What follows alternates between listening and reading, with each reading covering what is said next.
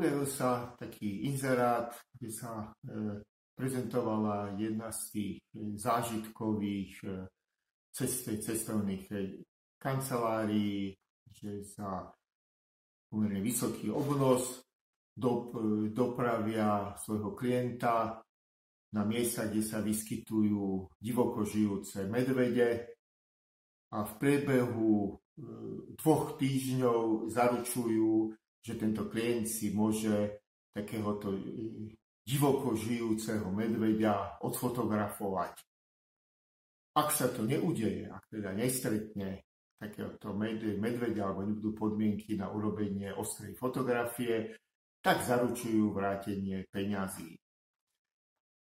Tak jeden človek, pomerne veľký obnos peňazí zaplatil tejto zážitkovej cestovnej kanceli, na kancelárii, tí ho odviezli na dané miesto. Dva týždne sa chýlili ku koncu a medvedia nikde nevedeli stretnúť, no stretnúť. Už boli z toho dobre nervózni, tak posledný deň sa vybrali zo svojho tábora že idú teda na, výp- na výpravu a už teda ho buď stretnú alebo nestretnú a budú musieť vrátiť peniaze. Tak išli hodinu smerom na juh, potom sa otočili a išli hodinu smerom na východ a potom sa otočili a šli hodinu smerom na sever. Prišli do tábora a v strede tábora bol medveď tak klient si urobil nádherné fotografie, všetci boli spokojní a otázka znie, akej farby bol ten medveď. Nuž, toto je klasická taká, taká hlavolamová úloha, pravdepodobne to súvisí s geometriou. Keď hľadáme základy geometrie, tak musíme sa musíme začať od Euklidesa, ktorý žil niekedy okolo roku 300 pred našim letopočtom a v závere svojho života pôsobil v Aleksandrijskej knižnice, si Aleksandrijskej knižnici, vtedy bol panovník Ptolemajos I. Euklides položil základ rovinnej geometrie tým, že stanovil niekoľko axiomov, ktoré musia platiť. Jeden z nich je, že trojuhol, súčet uhlov v trojuholníku je vždy rovný dvom pravým uhlom. Teda 180 stupňov, no stupňom, keď zoberieme stupňovú mieru. E, takisto dal tam ďalšie axiómy, napríklad, že dve rovnobežky sa v rovine nikdy nepretnú. E, mimochodom, tento axióm sa roky nepodarilo dokázať.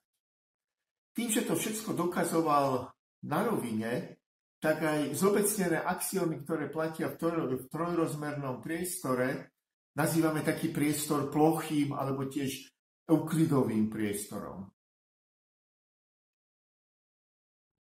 Takýto priestor sa používal ako základ mnoho rokov všetkých geometrických úvah. A ten priestor nazývame plochy, ako som povedal. To neznamená, že splasknutý do e, placky. Plochy ho nazývame preto, lebo je to zobecnenie axiomov, ktoré Euclides odvodil v rovine. Nož ale už e, v 19. storočí boli isté pochybnosti o jedinečnosti takéhoto plochého, alebo keď chcete, Euklidesovho priestoru. E, už e, Gauss, ktorý sa zaoberal e, s mapovaním priestoru, mal isté pochybnosti o jedinom možnom priestore, ktorý je Euklidesov. Jeho nástupca Riemann svojej habilitačnej práci ukázal, že každému bodu priestoru môžeme e, prisúdiť nielen súradnice, ktoré pochádzajú ešte od Reného Descartes v kartezianskej súradnej sústave, no sústave, to znamená x, y, z, ale v každému bodu môžeme priradiť aj jeho krivosť. Bolo to dlhé roky považované za istý taký matematický trik. Ale neskôr práve Einstein, keď e, vytvoril svoju všeobecnú teóriu relativity, tak použil túto predstavu a každému bodu priestoru okrem pozície priradil aj jeho krivosť. To je základ všeobecnej teórie relativity. Pričom ukázal, že v okolí hmotných telies sa toto, tento priestor zakry, no, zakrivuje tak, že jeho krivosť je kladná. Čo to, čo to znamená, že je kladná? No, kladná? Keď v takom priestore urobím trojuholník, tak súčet jeho E, vnútorných uhlov je viac ako dvakrát pravý uhol. Takémuto priestor hovoríme kladný, kladná krivosť, priestor s kladnou krivosťou. Práve v okolí hmotných telie sa takáto e, kladná krivosť dá namerať. Robil to Eddington roku 1919, keď počas zatmenia slnka ukázal, že sa e, svetelný lúč v okolí Slnka ohýba tak, že ten priestor v okolí hmotného telesa je kladný. To presne sedelo s predstavou Einsteinového videnia svetého sveta alebo zakryvovania v okolí hmotných telies. E, existujú aj iné typy priestorov, ktoré majú zápornú krivosť. To sú také, kde kde súčet uhlov v trojuholníku je menej ako dvakrát pravý uhol. Je to také sedlo, povedzme. sme to Keď zoberieme, že kladný, e, kladnú krivosť môžeme si predstaviť ako povrch gule, tak zápornú krivosť si môžeme predstaviť ako povrch takého sedla. E, no, otázka teraz nie, v akom svete my vlastne žijeme. Einstein e, ukázal, že v okolí hmotných telies sa e, priestor má kladnú, kladnú krivosť. Tak, tak to sedí, tak to ukazuje jej experiment. Na človek sa pozerá aj ďalej ako za našu slnečnú sústavu na okolité galaxie. A tam by tiež zaujímalo všetkých, čo vo všeobecnosti náš priestor má kladnú, kladnú krivosť. To sa dá teoreticky zistiť tak, že budeme počítať e, počty galaxií, ktoré, sa vys- ktoré narastajú s pozorovaným uhlom, s plochou kružnice, v ktorej sú. E, to vyplýva z toho, že v plochom priestore e, plocha rastie kvadraticky s polomerom kružnice. V kladnej krivosti, v predstave s kladnou krivosťou, rastie pomalšie. To sa dá ukázať tak, keď zoberieme polovicu lopty a chceme ju narovnať do roviny, tak ju musíme nastrihnúť, aby nám pokryla tú plochu v rovine. V zápornej krivosti je to naopak tam rastie e, povrch e, rýchlejšie s polomerom ako v rovine. No, tak teraz stačilo by merať, e, počítať počty galaxií, alebo keď chcete hviezd, na, v nejakom pozorovacom uhle a ten budeme meniť a budeme teraz pozrieť, jak nám budú narastať. Keď nám budú narastať rýchlejšie ako kvadraticky, tak je to záporná krivosť keď nám budú narastať pomalšie, tak je to kladná krivosť. E, nuž, e, toto sa pomocou galaxií nepodarilo urobiť, lebo tam boli problémy s meraním vzdialenosti, počítavaním. No ale v roku 2001 vyslala NASA do vesmíru družicu, ktorá toto robila v mikrovlnnom žiarení. A ukázalo sa, že to mikrovlnné žiarenie veľmi rovnomerne pokrýva e, okolitý priestor aj na veľké vzdialenosti.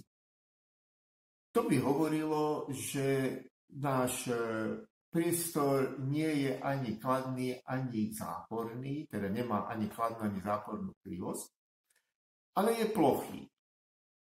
To zase nesedí s pozorovaním v okolí nášho Slnka, pretože tam je zakrivený priestor a nie je e, dôvod si myslieť, aby v okolí iných slnc, rozumej, veľkých môd, bol ináč zakrivený. Tak ako toto možno vysvetliť? Nuž, e, e, hmota sa prejavuje aj vo forme energie. To je ešte špeciálna teória relativity od Einsteina, kde platí vzorec E rovná sa m krát c na druhú. A e, čiže môžeme hmotu vyskyto, môže sa vyskytať aj vo forme energie. Na teraz, keď zoberieme gravitačnú energiu, tá práve vedie na zápornú energiu, keď chcete zápornú hmotu. E, v slnečnej sústave tá gravitačná energia je maličká, pretože Zem a planéty tvoria zlomok e, tej celkovej eh, hmoto energetickej bilancie v našej slnečnej sústave. Čiže tu je ten priestor eh, zak, zakrivený kladne. A keď to zoberieme na veľké vzdialenosti, tak tam tam prevláda gravitačná interakcia medzi veľkými hmot, hmotami, rozumej, slnce, no, slncami. Oni sú ďaleko, ale, ale, ale je ich veľa. Keď to všetko dobre pospočítame, a teoreticky astronómovia to urobili, tak zistili, že táto gravitačná energia sa s presnosťou asi 2% rovná eh, hmot, hmotnosti všetkých slnc. A tie 2%, 2% chybovosti spravila aj táto e, družica pri svojom meraní toho pozadiového mikrovlnného žiarenia. Čiže keď to všetko pospočítame do kolečka, tak náš priestor v veľkých meritkách sa rovná je plochy. A to teda znamená, keď spočítame energiu a hmotnosti, tak vlastne náš priestor neobsahuje žiadnu energiu. Je to zvláštne, no zvláštne, zvláštne, ale zatiaľ to naše experimenty takto hovoria. Ono vôbec ves, vesmír ukrýva toho v sebe veľa. A geometria je len jedna z ciest, ale možno veľmi dôležitá, ako ho môžeme pochopiť. Budeme o tom určite ešte hovoriť. Aha, aby som nezabudol, mimochodom ten medveď bol biely.